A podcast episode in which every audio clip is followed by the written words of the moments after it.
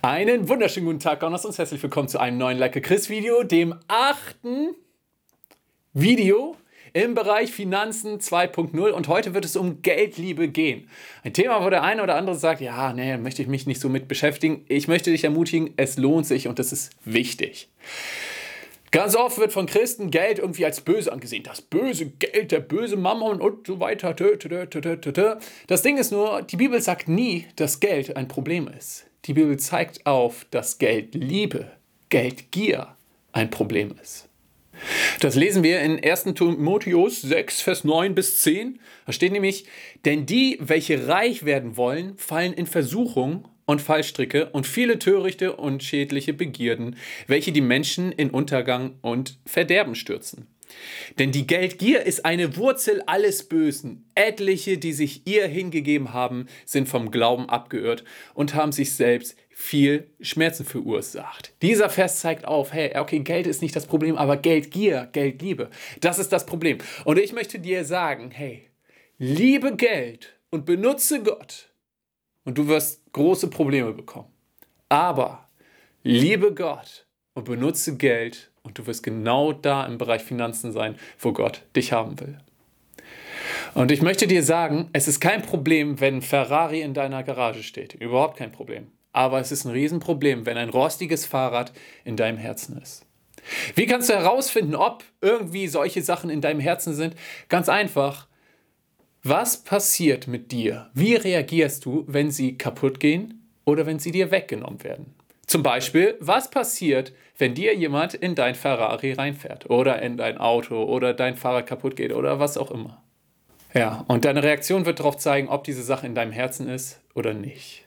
Wenn du jetzt merkst, dass du irgendwas in deinem Herzen hast, ja, und du dir die Frage stellst, ja, okay, wie, wie kann ich mich denn davor schützen? Dass, wie kann ich mein Herz davor schützen, dass diese Sachen irgendwie in mein Herz reinkommen? Ganz einfach, meditiere über Bibelstellen, denk immer wieder über sie nach, lern sie vielleicht auswendig, denk immer wieder drüber nach. Es ist so allgemein, so wichtig. Und in diesem Fall kannst du es machen, einfach über Bibelverse, die dir aufzeigen, dass wir nicht nach Reichtum trachten sollen. Dass wir da nicht unser Fokus drauf legen sollen, dass wir keine Geldgier uns zu eigen werden lassen kommen sollen. Ja, ein Vers ist zum Beispiel, haben wir ganz am Anfang gelesen, 1. Timotheus 6, Vers 9 bis 10, aber auch Matthäus 6, Vers 19, Matthäus 6, Vers 24, Matthäus 6, Vers 31 und 32 oder auch Lukas 12, Vers 33 oder Hebräer 13, Vers 5 oder so viele weitere Verse, find sie selber. Wenn Dinge in deinem Herzen sind, wenn du merkst, okay, ich habe da schon etwas in mir drin, ich habe mein Herz nicht geschützt und jetzt ist diese Sache in meinem Herzen, dann möchte ich dich herausfordern, gib sie weg.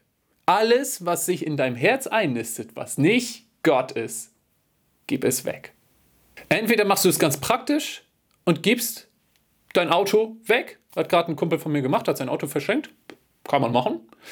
Oder alternativ, du übergibst sie Gott kannst es vielleicht für dich ganz praktisch machen und sagen, okay Gott, ich schreibe jetzt einen Vertrag auf.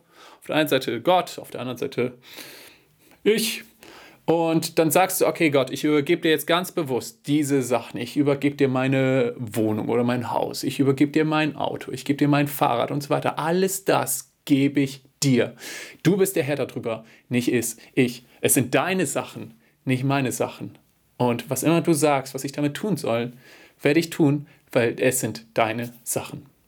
Ich habe im ersten Video bereits aufgezeigt, okay, Gott möchte uns Wohlstand schenken. Und jetzt ist es ganz wichtig, das ist Gottes Aufgabe. Gottes Aufgabe ist es, uns zu versorgen, uns Wohlstand zu schenken, uns all das zu geben, was er uns verspricht, was er uns geben möchte. Unsere Aufgabe ist es, nun was? Unsere Aufgabe ist es, nicht nach Reichtum zu trachten. Ja, das lesen wir in Matthäus 6, Vers 19 bis 21. Ihr sollt euch nicht Schätze sammeln auf Erden, wo die Motten und der Rost sie fressen und wo die Diebe nachgraben und stehlen. Sammelt euch viel mehr Schätze im Himmel, wo weder die Motten noch der Rost sie fressen und wo die Diebe nicht nachgraben und stehlen. Denn wo euer Schatz ist, da wird auch euer Herz sein. Und hier möchte ich dir aufzeigen, ich bin mir sicher, es betrübt Jesus, wenn wir die Sachen wichtiger finden und alles das, was er uns geben will und seine Versorgung, wenn wir das alles wichtiger finden als ihn selbst. Ich meine, stell dir mal selber vor, du kommst nach einer langen Geschäftsreise nach Hause zu deinem Partner oder zu deiner Partnerin, zu deinen Kindern, ja, und alle kommen sich auf dich zu und sagen, hey, was hast du uns mitgebracht? Hast du irgendwas Cooles und so weiter? Gib mir, gib mir und hast du da auch noch was und so. Das wäre doch irgendwie traurig, wenn es dir nur darum gehen würde, ja, hey, gib mir, hast du irgendwas für mich? Ah, okay, super, danke. Und dann sind die wieder weg. So sollten wir nicht mit dem umgehen. So sollte unser Fokus nicht auf dem sein, was Gott uns geben möchte, sondern wir sollten immer unseren Fokus auf ihn haben und ihn in unseren Herzen haben. Und ich möchte dich darauf hinweisen, ich bin überzeugt, wenn du eine Sehnsucht nach Reichtum hast, ja, dann ist es ziemlich wahrscheinlich, dass du nicht an Gottes Verlangen wirklich glaubst, dich zu segnen, weil dann würdest du dir gar nicht so viele Gedanken darüber machen sondern im Gegenteil, wenn du Gott wirklich vertraust, dass er dich versorgen will, dann wirst du nie irgendwie Energie verschwenden, nach Reichtum zu trachten oder sowas, sondern du wirst einfach fest in dieser Wahrheit stehen, dass Gott dein Versorger ist. Was wir zum Beispiel in 5. Mose 28, Vers 8 lesen. Der Herr wird dem Segen gebieten, dass er mit dir sei in deinen Scheunen und in allem, was du unternimmst, und er wird dich segnen in dem Land, das dir der Herr, dein Gott, gibt. Letzten Endes, wenn wir einfach Gott zur obersten Priorität machen und als erstes nach sein Reich trachten, unseren Fokus auf Jesus haben, dann wird Gott den gesamten Rest erledigen. Das sagt er selbst in Matthäus 6, Vers 33. Trachtet vielmehr zuerst nach dem Reich Gottes und nach seiner Gerechtigkeit. So wird euch dies alles hinzugefügt werden. Dies alles ist, was du dir anziehst, wo du schläfst und was du isst, deine Versorgung. Alles das wird sich, wird sich Gott drum kümmern. Zum Abschluss möchte ich dir noch zwei Tests zeigen, wo du äh, für dich selbst herausfinden kannst, ob du Geldliebe hast oder ob du Gott wirklich vertraust. Und der erste Test, den finden wir selbst in Matthäus 6, Vers 24 raus. Da steht nämlich, niemand kann zwei Herren dienen, denn entweder wird er den einen hassen und den anderen lieben, oder er wird dem einen anhängen und den anderen verachten. Ihr könnt nicht Gott dienen und dem Mammon. Dein Herr sagt dir, was du tun sollst. Und daraus äh, zieht sich dann ganz logisch die Frage, okay, sind deine Entscheidungen, die du triffst, finanziell motiviert oder sind sie von Gott motiviert? Nur als Beispiel, angenommen, Gott sagt dir, okay, hey, ich möchte, dass du da arbeitest. Ja, und dann kommt aber eine andere Firma mit einem besseren Angebot, die dir einen besseren Lohn verspricht. Wo gehst du hin? Deine Entscheidung zeigt dir, ob du in Geldliebe bist oder im Vertrauen auf Gott. Und ich möchte dich ermutigen, und das ist so wichtig, triff nie eine Entscheidung auf Grundlage von Finanzen, sondern nur auf dem, was Gott dir sagt. Hier möchte ich ein eigenes Beispiel reinbringen, wo ich genau diesen Schritt gehen musste. Ich bin ihn schon einige Male gegangen. Der ist nicht leicht, aber wenn wir ihn gehen, ist er großartig, was daraus passiert. Ich war vor einem knappen ja, von einem Dreivierteljahr war ich mit meiner Verlobten im Urlaub und wir haben uns, äh, wir hatten eine, ja, einen bestimmten Betrag für den, für das, für den Urlaub und ähm, so zum Ende des Urlaubs sind, wir sind äh, von einem Hotel ins nächste immer so gefahren und zwischendurch so irgendwo gecampt und so. Und dann hatten wir nur noch ein paar Tage übrig und die Frage war, wo verbringen wir die letzten Tage, in welchem Hotel? Ja, und wir haben da, ich habe da mit Gott drüber gesprochen, okay, was sollen wir als nächstes, wo sollen wir so als nächstes hin? Er so, ja, sucht dir einfach irgendein Hotel aus. Also haben wir einige Hotels durchgeguckt und haben eins gefunden, wo wir gesagt haben, hey, da wollen wir gerne hin. Das ist ein cooles Hotel, das wäre schön. Und dann haben wir aber gesehen, okay, wir haben nicht mehr genug Geld auf dem Konto, um dieses Hotel zu bezahlen. Das Hotel ist zu teuer.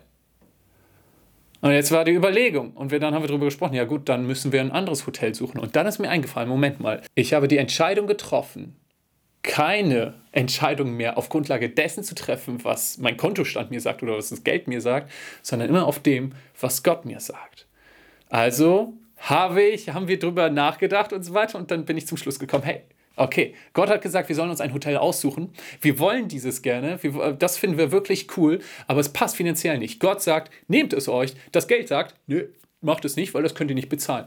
Und dann habe ich gesagt, okay, gut, wir machen das. Wir ähm, nehmen dieses Hotel im Glauben. Ich bin gespannt, wie das jetzt klappen soll. Keine Ahnung. Ich habe das gesagt, habe gesagt, wir nehmen dieses Hotel, habe in der App auf Buchen geklickt, zack. Habe gesagt, okay, damit ist das jetzt fertig. Da ich ein bisschen Harndrang hatte, bin ich anschließend auf Toilette gegangen, habe mich niedergelassen und währenddessen ist mir eingefallen, Moment mal, ich habe ja noch ein zweites Konto, da ist doch da ist doch auch noch etwas drauf, oder nicht? Und habe nachgeguckt, es war sogar mehr als das Nötige noch drauf, was wir für das Hotel bezahlen mussten. Und in dem Moment, wo ich das gesehen habe, habe ich richtig gemerkt, wie Gott in diesem Moment zu mir sprach und gesagt hat, hey, vertrau mir doch einfach. Okay, kommen wir zur zweiten, zum zweiten Test, wie du herausfinden kannst, ob Dinge in deinem Herzen sind, ob du eine Geldliebe hast. Dieses Thema bin ich ganz am Anfang des Videos schon einmal angegangen. Und zwar ganz einfach, stell dir folgende Frage und mal sie dir wirklich bildlich in dein Brain, in dein Herz. Stell dir diese Situation vor. Angenommen, Gott würde dich heute auffordern, alles wegzugeben, was du hast. Was wäre deine Reaktion darauf und vor allem, was für Gefühle würden bei dir hochkommen? Würdest du bereit sein, frei da die Sachen wegzugeben? Oder würdest du anfangen, mit Gott zu diskutieren oder zu sagen, nein, das kann ich doch nicht machen oder was auch immer? Beweg diese Frage mal in deiner Vorstellung und dann achte darauf, was, was für Gefühle bei dir hochkommen.